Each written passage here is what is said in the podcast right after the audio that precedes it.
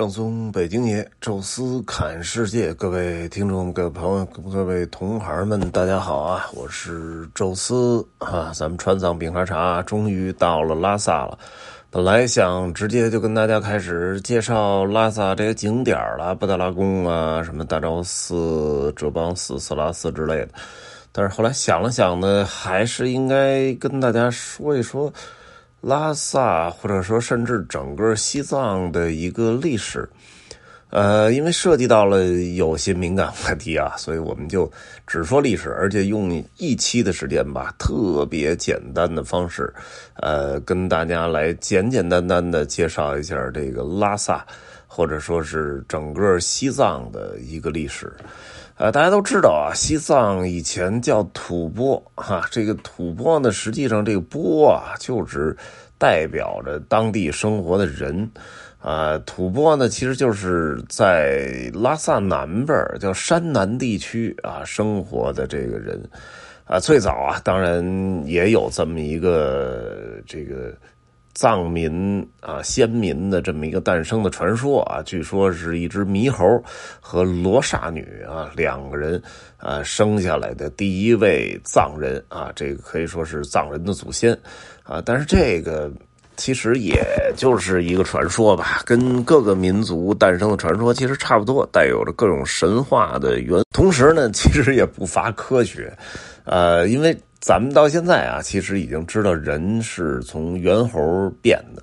啊，但是很多的科学家啊也好，还有什么各各地的学者都有这么一个疑问：怎么就基因突变啊？从一个猿人直接就跳到了一个直立人，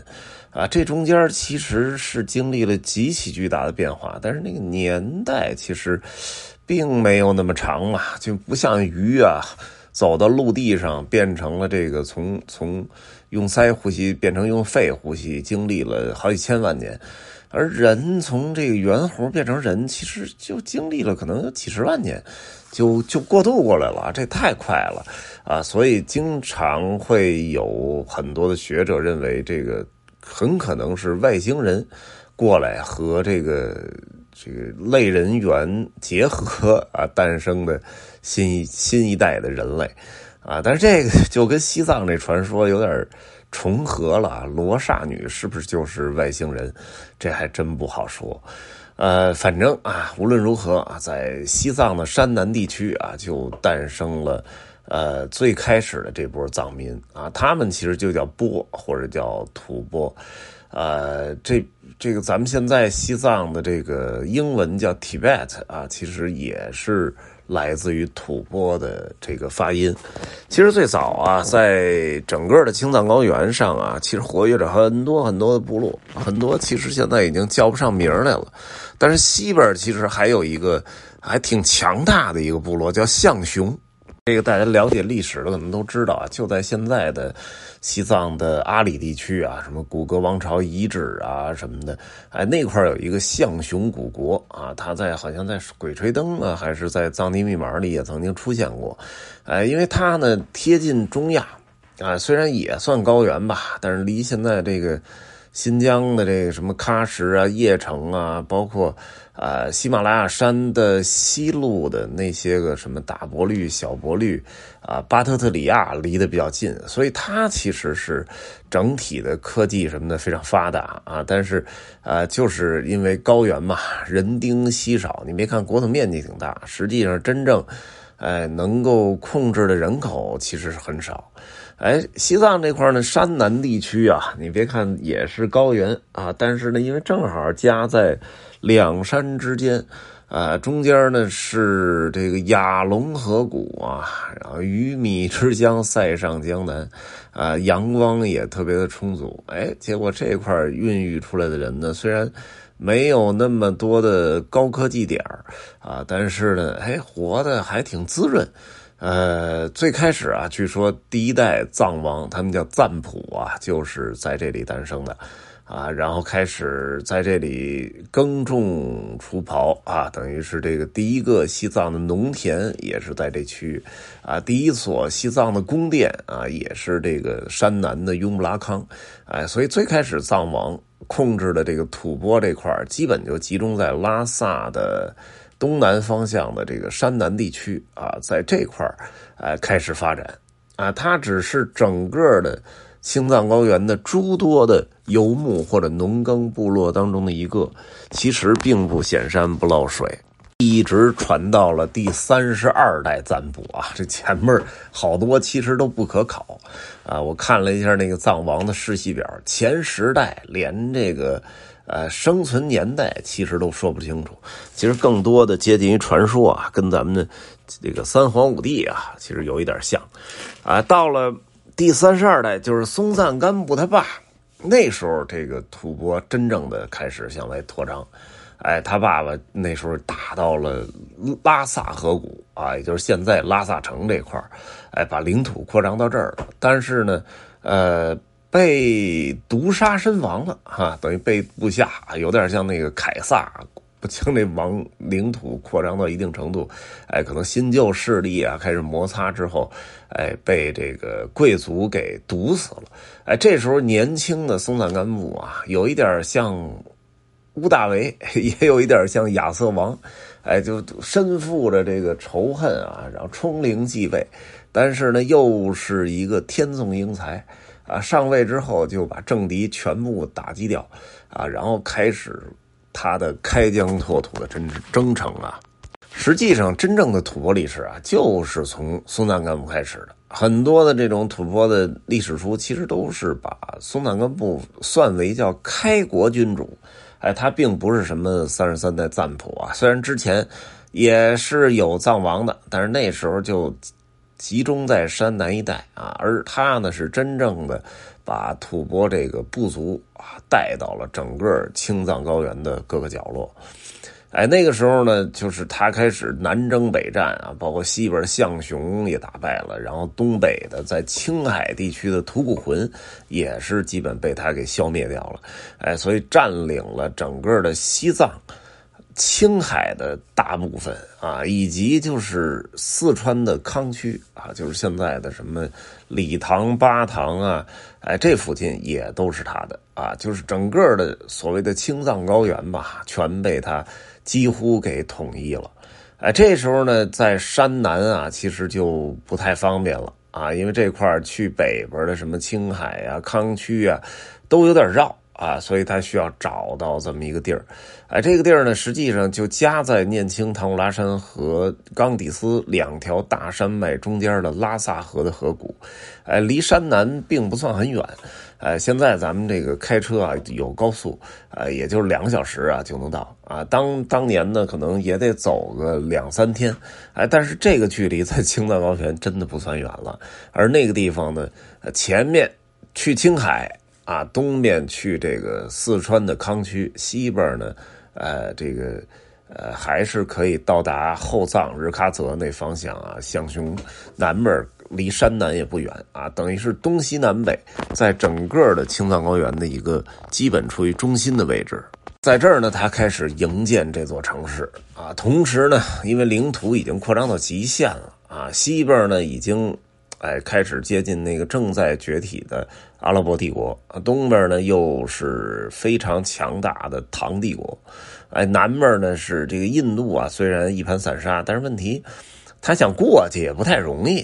就毕竟这有一个喜马拉雅山的山脉阻隔，所以基本是领土扩张到极限的一个状态了。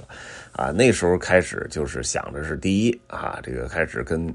两边的结盟啊，南边呢跟那非常令他头疼的就是尼泊罗国，就是现在尼泊尔，哎，迎娶人家的这个赤村公主，哎，北边呢就是。呃，跟我们大唐打也打不过了啊，基本就和亲啊，迎娶文成公主啊，两位公主一块都娶过来啊，其实都是属于叫侧室啊，因为松干的干部有自己的正室的王妃，哎，但是呢，哎，侧室一一边一边请过一个来啊，同时营建他的新的首都就是这个拉萨城，啊，所以这个拉萨城啊，其实最开始就是拉萨河的河滩上的一片沼泽地。啊，所以传说啊，说拉萨有这个，呃，像一个大海的什么海眼之类的，什么文成公主出主意用山羊驮土，哎，我觉得这个听了大昭寺导游的讲解啊，但我觉得这应该就是局限于传说范围。哎，真正应该确实山羊驮土这事儿应该没错啊，因为当地可能但那时候牦牛还不是很多，哎，基本山羊都是当地的那些藏民啊，就是呃自己的家畜啊，在藏王的号召下，大家建设拉萨拉萨城嘛，都把自己的这个家畜都给迁来了，哎，由山羊驮着这个土一一点一点的把整个这个沼泽地垫平，哎，所以这个传说肯定是有的，哎，那么所以这个山羊。羊叫惹啊，土叫萨，就山羊驮土建造的城市就叫热萨啊。最开始咱们史书里管它翻译成叫罗歇啊啊，后来翻译成叫拉萨，其实都应该是一个意思啊。所以这个山羊驮土啊，当然最开始的时候是建造一个小的宫殿，建造这个一个佛堂。为什么要建佛堂呢？就是因为。尼泊尔公主也好，咱们的文成公主也好，都带来了释迦摩尼的等身像。哎，这十二岁的呀，什么八岁的呀，哎，这个等身像放到了拉萨城，那当然你得有个佛堂来供啊。虽然那个时候原生态的宗教呢叫本教，啊，是由当时这新饶米沃的大师来创建的。啊，其实就是一个万物崇拜啊，跟我们早先那种原始崇拜，包括埃及呀、什么巴比伦呐，很多地方那种原生崇拜差不多。但是这时候贵族已经开始信信仰这个比较新鲜的宗教了，就是这佛教啊。但是那时候可能还没形成一个完整的系统啊，所以就是把这佛像请来建寺院来供着，所以有了大昭寺、小昭寺，哎，包括布达拉宫最早的营建啊，其实是仿照了当时山南的雍布拉康，哎，所以整体的这这个就是一个。中心的位置，就是其实也是现在拉萨城的中心啊，是最早的一批拉萨建筑，所以好多说就先有大昭寺，后有拉萨城啊，其实也对，就跟咱北京那个潭柘寺一样。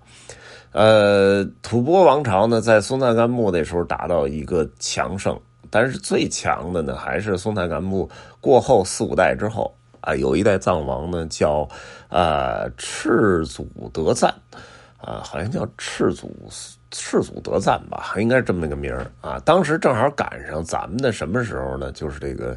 呃，安史之乱啊。咱们大唐已经衰落了啊。这时候，呃，他这个高原的民族啊，就可以从上往下攻。咱们那时候大唐拿这个吐蕃没辙，重要原因就是吐蕃在高原。哎，这大唐的军队呢？说上去都有高原反应，最开始也也不太懂啊，就觉得好像被诅咒了一样啊，所以可能到到青海就到极限了。青海湖打了两仗都输了，后来就算了啊，就守住了高原，进入这个中原的这个几个关键的关口就行了，所以才要跟他和亲。啊，那时候还甚至文成公主带过去很多嫁妆啊，包括工匠啊，什么这些书籍啊，其实给整个的西藏的科技点了一个科技树啊，就是这个确实让他一下国力逐渐强强盛。咱们这大唐王朝呢，盛极而衰，在开元之后啊，就安史之乱一下就乱了，藩镇割据。这时候呢，西西藏的这个吐蕃王朝达到了一个鼎盛啊，所以他从山下往下攻呢，最开始占据的就是河西走廊。哎，就是咱们现在甘肃这一块啊，甘州、肃州、张掖、武威、敦煌，哎，曾经都被吐蕃人占过。甚至呢，最强的时候还把这个南疆这一块曾经的咱们西域都护府辖下的于田啊什么这附近全给占了啊。所以那个时候是吐蕃领土应该达到一个最鼎盛时代。然后呢，就出现了一位特信佛的藏王啊，赞普叫赤松德赞。啊，这位呢，其实就是正好遇到了一个时机啊，就是从印度来了一位王子啊。咱们知道释迦牟尼其实就是王子啊，这位呢也是一个印度小国的王子啊，莲花生大师。哎，他呢经过尼泊尔、不丹这条路啊，然后一路跑到了西藏，哎，到山南地区的时候啊，被藏王迎接啊，然后在那儿呢修行啊，什么传教。哎，有人他觉得特别好啊，说当年就是只迎迎过来两尊佛像，然后迎过来一点什么佛经啊，真正懂佛教的人其实很少很少，而且似是而非啊。这终于从这个佛教的诞生地来了大德高僧，哎，这个得供好啊。所以就在山南地区啊，他率先进入西藏地区，开始修建寺院。什么最早的像什么昌珠寺啊，像这个桑耶寺啊，桑耶寺是呃整个历史上被确认的西藏真正意义上的第一座寺院。因为之前有的什么大昭寺啊，什么这些只能叫佛堂。啊，这个是佛法僧三宝啊，所以桑耶寺，啊，这是第一座寺院啊，然后开始整个的西藏开始传这个佛教就越来越兴盛，不只是贵族的信仰了啊，对平民也是这个就广泛的信仰，而且甚至后来的藏王还规定七个平民要供养一位高僧啊，所以这个导其实导致了整个西藏本来不够富裕的这经济有一点失衡，你想想啊，大家都。供高僧了，谁还供军队？而且这个呃，什么粮食税收啊，什么的都很麻烦啊。因为西藏这地儿其实，嗯，农业并不理想啊。咱知道种青稞什么的，很多的农作物在西藏这高原上都。不能成活啊，所以其实生产粮食有限，寺院越来越多的情况下，必然会压榨到普通人，甚至是西藏贵族的一些生存空间啊。这个其实，在咱们中原地区已经屡见不鲜了啊。咱们呃中原地区经常也有灭佛啊，三武一宗啊，这这都曾经灭过佛。呃，重要的原因并不是说这皇帝不信佛，而是由于这个当时的佛教。占据了大量农田土地还不交税，啊，所以导致整个国家无法运转啊，才行的灭佛。西藏其实也出现了这么一个问题，所以后来出现一位藏王叫朗达玛，哈，他实行的灭佛。哎，从明面上的意义了啊，就是其实是哎本教的贵族信奉本教贵族推出来的藏王，而且他本人也是信本教，所以当然要灭佛。但是实际上，我觉得更深层次的意义还是整个西吐蕃这个。不堪重负了，养不起这么多的寺院啊，所以最终，啊，这个藏王开始挑头啊，但是最终他还是被射杀在了大昭寺门口，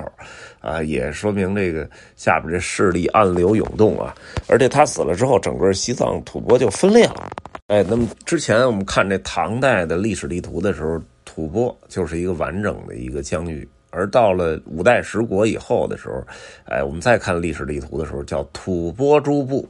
啊，虽然我们哎中原王朝的这些势力没有办法进入吐蕃，但是吐蕃自己已经不叫吐蕃王朝了，叫吐蕃诸部，就是各个部落已经开始混战了啊，已经没头没尾的在打仗了。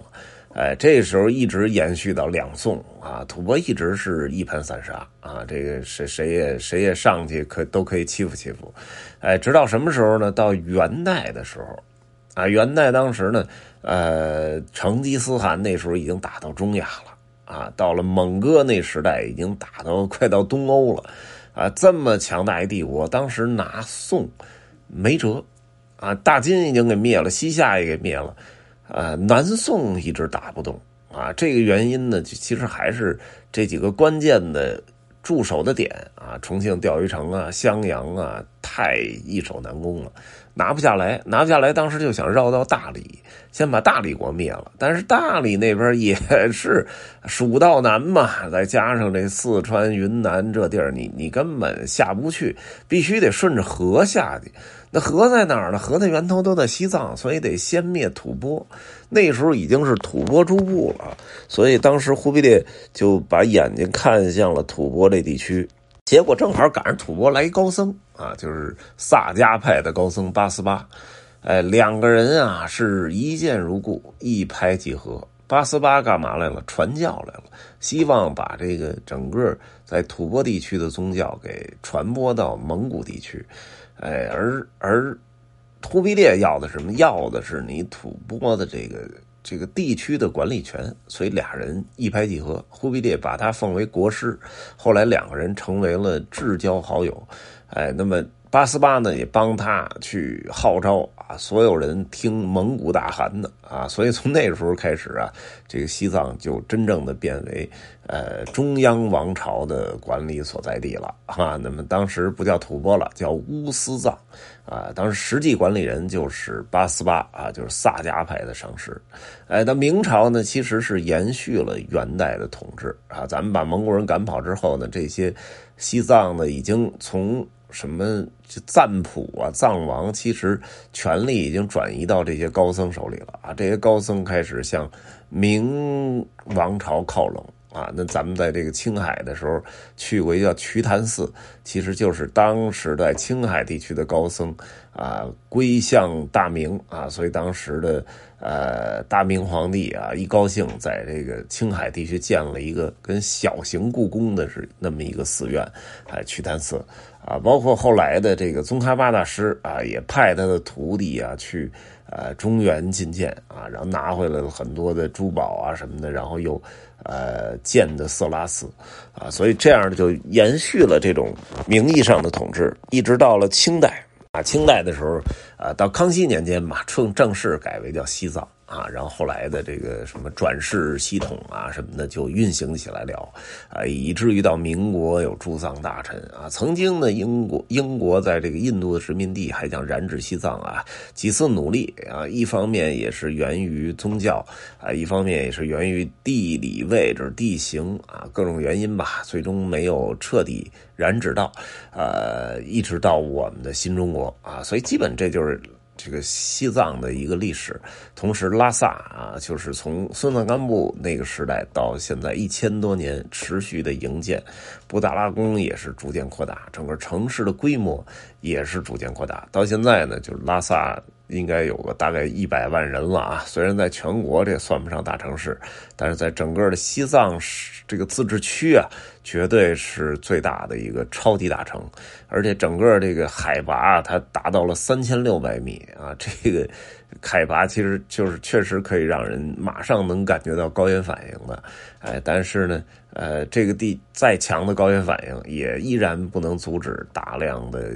旅游者，原来那个国门开放的时候，就是外国的旅游者也大量的愿意跑到西藏来旅行啊，来看，因为这个地方确实跟全世界其他的旅游的城市太不一样了，有完全不一样的宗教啊，然后有高原的这种雪域的气候啊，还有这神秘的这些什么什么神山什么的，所以这个地方一直是。全世界最受关注的一个旅游目的地啊，当然我们现在已经就进入这个目的地了啊，所以后边几期呢就分别的跟大家说说我们这些天啊，就是当 A 团结束之后啊，我自己以及就是跟着我一起有的什么朋友啊，包括。呃，在 A 团和 B 团的一些还在拉萨的朋友一起去了拉萨以及这个山南的地区去游览啊，到哪儿去看啊？那么后面几期会跟大家陆续来聊啊。这一期的历史啊，就跟大家说到这儿。